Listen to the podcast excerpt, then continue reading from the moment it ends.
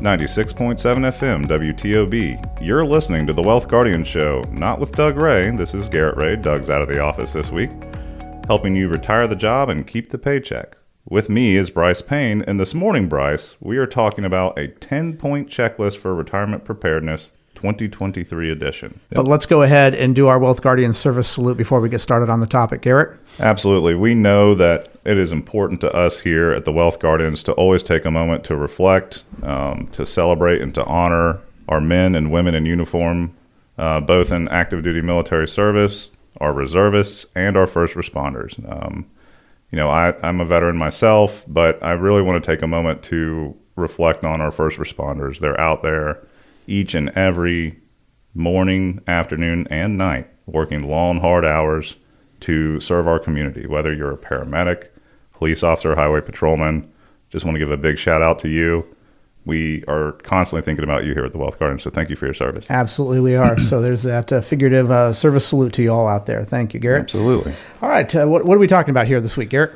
Absolutely, Bryce. So let's go ahead and dive into this ten-point checklist for retirement preparedness. Uh, number one, Bryce, do I know exactly how much income I'm going to need every month once I enter retirement? All right, so this is for people who are thinking about retirement. You know, another year is upon us, and it's a great time to ask ourselves ten questions to assess how ready we are for retirement when we're kicking off twenty twenty-three here. Mm. If you're retiring this year, it's essential to have some concrete answers to these questions. And if you're perhaps still a few years away from that milestone, well, then tune in so you can learn how you need to start thinking about these critical conversations. And as you said, that first one, do I know exactly how much income I need every month? You know, Garrett, the planning process that we go through here at the Wealth Guardians is all about numbers. So there's some subjective figuring in there, like risk tolerance. Yeah. Um, but most ninety percent of what we're going through is numbers related. And when we do planning for somebody as they're approaching retirement, we want to consider three main things.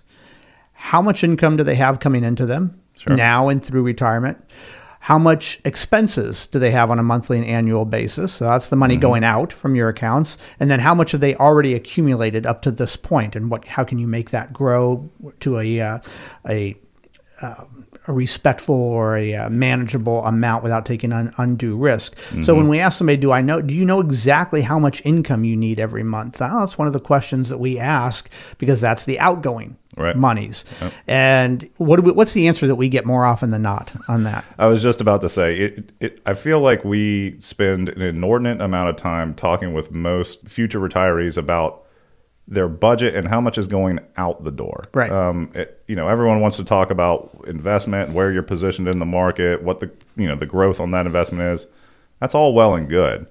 But until we have a handle on how you're spending, how much you're spending on a monthly basis, only then do we get to see the potential cash flow in retirement. Right. And so I find that most people kind of look at us with like a blank blank look, you know, kind of deer in the headlights. Oh, I hadn't really thought about that. Yeah, never done that calculation. Yep. And that's okay. If you're out there and you're listening and say, you know, I was thinking of calling uh, Garrett and Bryce and, and sitting down for a financial plan, because after all, there is no cost or obligation to do that, as they've said many times on the radio. But I don't know what my budget is, so I'm kind of scared to go in there and, and sit down with them. I don't want that to scare you off. Probably seventy-five percent of the people that we sit down with haven't yep. accurately calculated what their expense needs are going to be now or in retirement, and that would put you on par with everybody else who sits down with us. So don't be afraid of that. We know how to handle that situation. Yep. If you did have an exact number of how much money you're spending on a monthly basis, that would put you in the exceptional category, and you're probably yeah. an engineer if you knew that. So if, if you're not an engineer and you don't know that number, that's okay. We will help you work through that. But it is an essential part of retirement planning is figuring out what your expenses are. You might have a mortgage. You might not have a mortgage. Uh, yeah. you, you might have some student loans, or you might be putting money aside for five twenty-nine accounts for the grandkids. Yeah. Everybody's situation's a little different. We will help you get to that number, but that's an essential number to go through. Absolutely. Now, if if you're just tuning in, you're listening to the Wealth Guardians, and Garrett and I are talking about the two thousand twenty-three edition of the ten-point checklist for retirement preparedness. And Garrett, what do we have on number two here? Yeah, first one down, second one on the list. Do I know which account I should withdraw money from first? Very, very interesting part of the planning process. Depends on kind of what type of accounts you have, how you're structured. Um, some folks that we talk to may have an account that they inherited from a loved one that's passed. Typically, those accounts by that point have uh, R M Ds, or required minimum distributions. Already Just, mandated on them. Yep, already mandated on them for tax purposes. We want to consider that. Do you have a mixture of traditional I R As, Roth I R As? Are we talking about a four oh one k that hasn't yet been rolled over? So lots of things to consider. We can help you navigate through that. Bryce, what are your thoughts on how do we map out which accounts money is coming from first and last, and how do we prioritize that? Well, that's going to change year by year. The I don't want to say conventional wisdom, but if, if anybody has done any research on this, the common misnomer that they have is, well, you want to go to your I R As first, and then you want to go to your non-qualified accounts, and then you want to take distributions from your Roth accounts last. Mm. And while that's not entirely wrong, let me paint out a picture why that is a cookie-cutter approach. Let's say that you're uh, you're a married couple and you need, on top of your Social Security, you need to take a distribution of, say, twenty thousand dollars this year. Mm-hmm. But taking that twenty thousand dollars distribution is going to pull you up from the twelve percent tax bracket into the twenty-two percent tax bracket. It's a if big you, jump. It's a big, it's a huge jump. Yep. And if you took that out of your I R A, that's going to kick you up into the next tax bracket. But what if you took only a portion of that from your I R A up to the top of that bracket, that twelve percent tax bracket, and then took the remaining monies that you needed from a Roth account, yep, or even a ten ninety-nine account, then you're not kicking yourself up into the twenty-two percent tax bracket. Yep. That's what a financial planner, that's what we would help you figure out. So it's not cut and dry that I'm going to use up all of my I R As first, then use up all my brokerage accounts, and then touch my Roth accounts last. That's not the way you would want to do it, though that can be a a guideline to start off your yeah. thinking. And I agree with that, Bryce, that the one thing that can be a critical window is not many people retire perfectly on December thirty-first, right? And then they start into a new tax right. year. More than, more than likely, you have exited your job and you've retired sometime in the summer or the fall. So you have a half a year, maybe three quarters of a year of earned income that we need to consider for taxation purposes. Right. And then, okay, now let's say you retire in September. Now we've got to get through, we've started retirement, and exactly what you're talking about, maybe a portion of withdrawals from a Roth makes sense at that point. Absolutely. That's the way to approach it, and that is what we do here at the Wealth Guardians. And so I mentioned this before, if you have only started thinking about retirement and you feel that you don't have all of the uh, all of your ducks in a row and you'd like to make sure that you do, uh, please give us a call. Our phone number is three three six, three nine one, three four zero nine. That's three three six, three nine one, three four zero nine. We are retirement specialists, we are uh, financial planners, and we are fiduciaries, which means we are obligated to look after our clients' best interests ahead of our own. Not all advisors out there are fiduciaries, so that's a key thing to keep in mind. We do not charge for our financial planning process. Maybe you've already got an advisor and you think you're happy with them, but since the Wealth Guardians are offering a no-cost, no-obligation second opinion slash review of your portfolio, why not take advantage of that and make sure that your current advisor isn't overlooking anything? Yeah. We'll be straight with you. We'll tell you, hey, you and your advisor are doing a great job. If you're happy with them, see no need for you to make any changes to your portfolio. We're not going to m- make recommendations or try to bring you on as a client just for the sake of that. Yeah. We want to bring you on a client as a client if we can help you. And so again, our phone number, if you want to sit down with us and, and go over this whole planning process, three three six, three nine one, three four zero nine. You can also visit us at the wealth guardians dot com, and uh, Joy or Lynn can take your call and uh, set up that appointment and tell you all the things you need to bring in. All right, Garrett, uh, that's the uh, that's the two that we've got for the first segment. We're going to get back to this in the second segment here, but it's uh, time for a trivia question. Oh, man. Here we and, go. You know, I thought it was going to be your dad in the studio today, so I had uh, thrown a, an American history question at him, but uh, okay. you you tend to have your American history or your, your world history down pretty well, so I think you're we'll going to get this just fine. Here we go. It's time for the Wealth Guardians Trivia Question of the Week.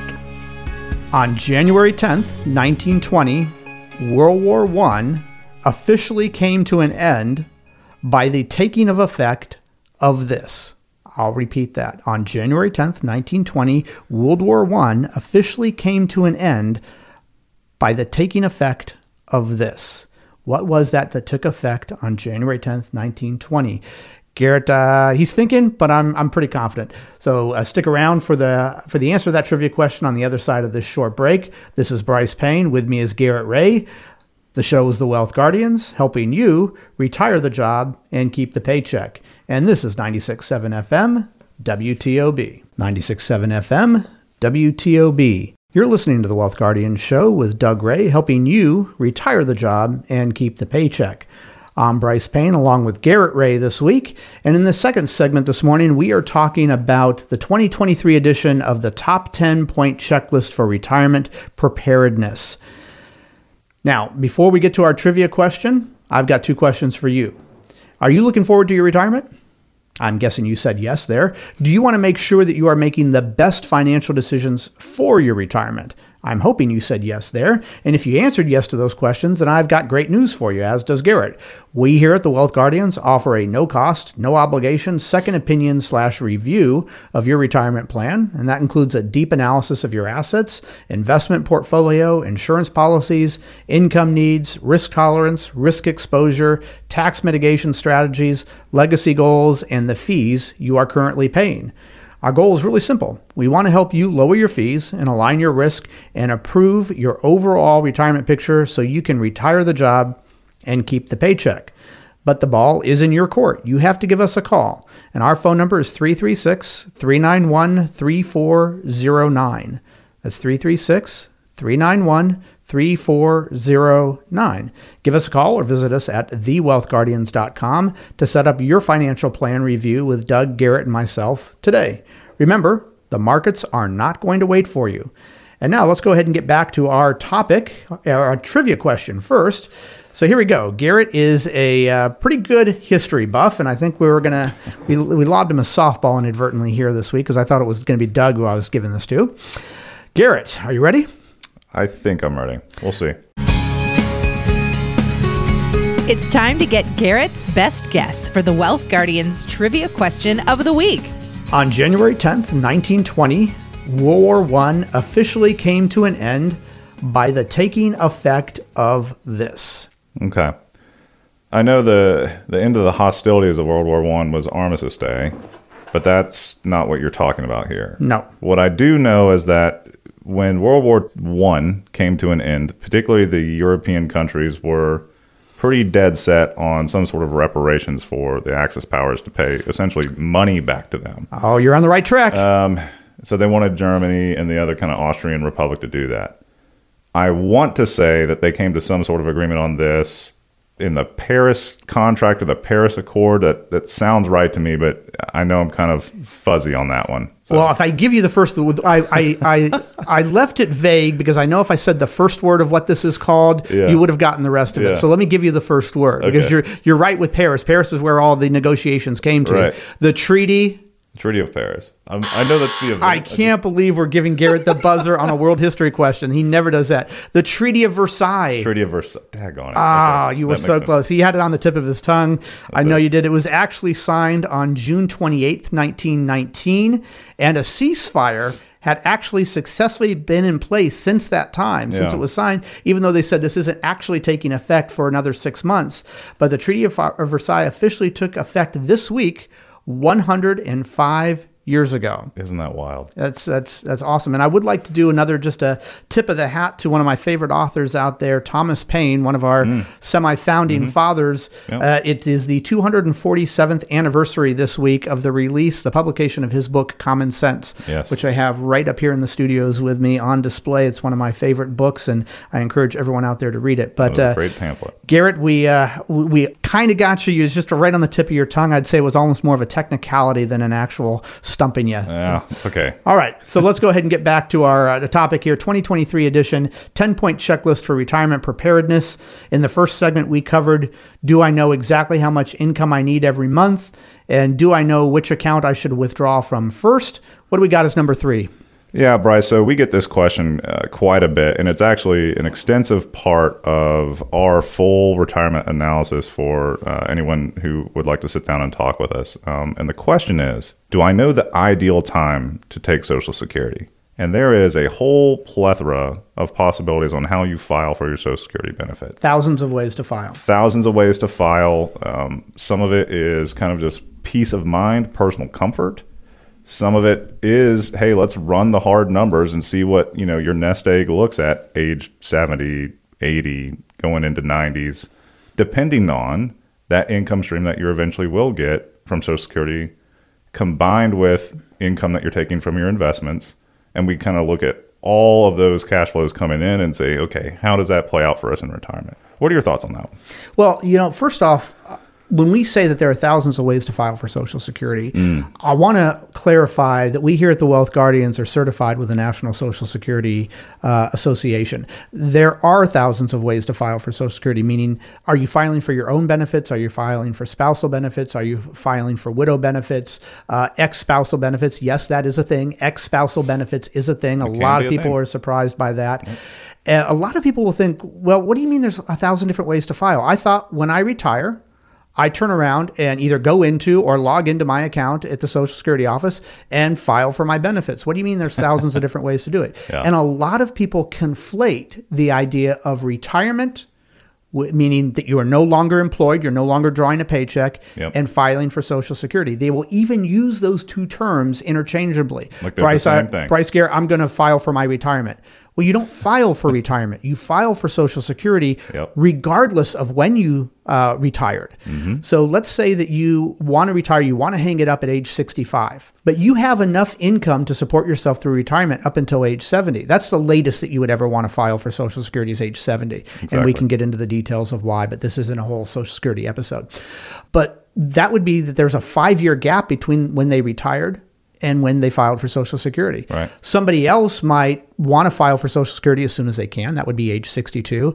But they own their own business, and they have no intention of hanging it up uh, or selling their business or turning it over to the kids, whatever, until seventy, age seventy-five, as long as they're yeah. physically able to do that. But we've got a lot of clients like that. We do. Um, and so the date that you file for Social Security and the date that you retire really have nothing to do with each other. Mm. And that is what a lot of people are confused by. And then we have, uh, we talk about this from time to time on the show, we have seen clients come in here who are three months shy of age seventy, and they had no idea that they could have filed for ex-spousal benefits years ago yeah. because they were divorced. Yeah. You can. And they had missed out on hundreds of thousands of dollars in benefits over the last five years because they weren't aware of that. Right. That is certainly something nobody out there says, oh, I'm okay if that happens to me.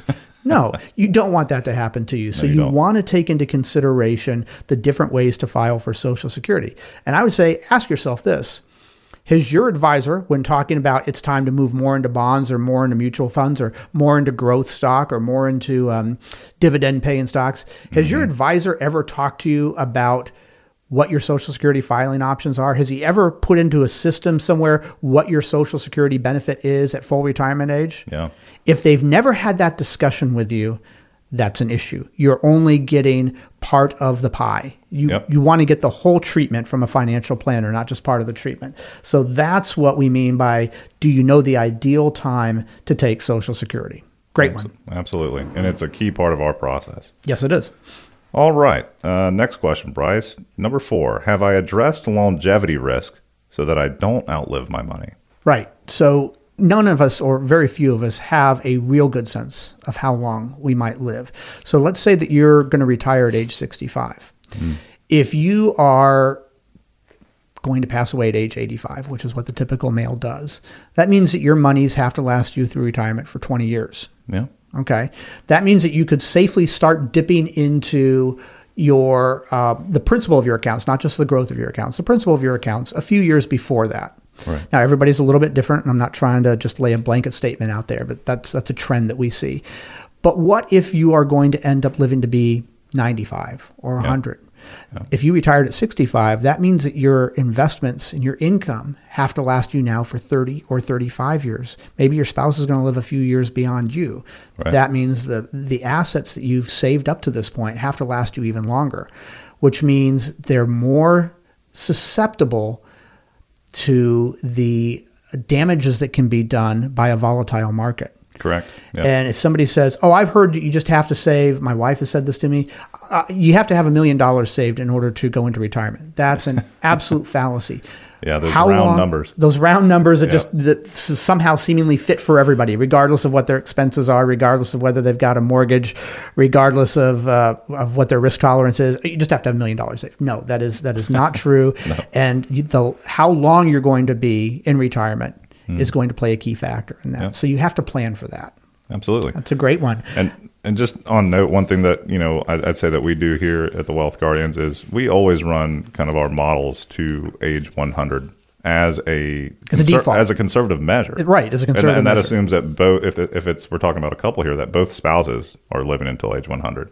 It's very conservative, but we want to have that honest conversation of what your cash flow looks like in retirement and are you at risk of running out? It's, it's, it's a critical point Uh, to discuss. It is, absolutely.